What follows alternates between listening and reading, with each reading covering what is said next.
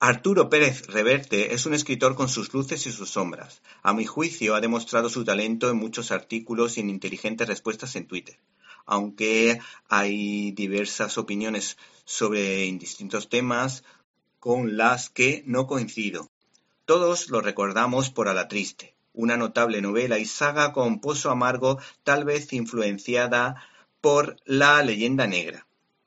Por otra parte, ha entrado en el mercado editorial creando Zenda Libros, que promete aventuras clásicas que tienen muy buena pinta y de las que han salido títulos inolvidables como El prisionero de Zenda, que tuvo una adaptación cinematográfica dirigida por Richard Thorpe y protagonizada por Stewart Granger y Deborah Kerr, o El diamante de Montfleet, que tuvo una versión de Friedland donde se luce en cada plano el mencionado Granger.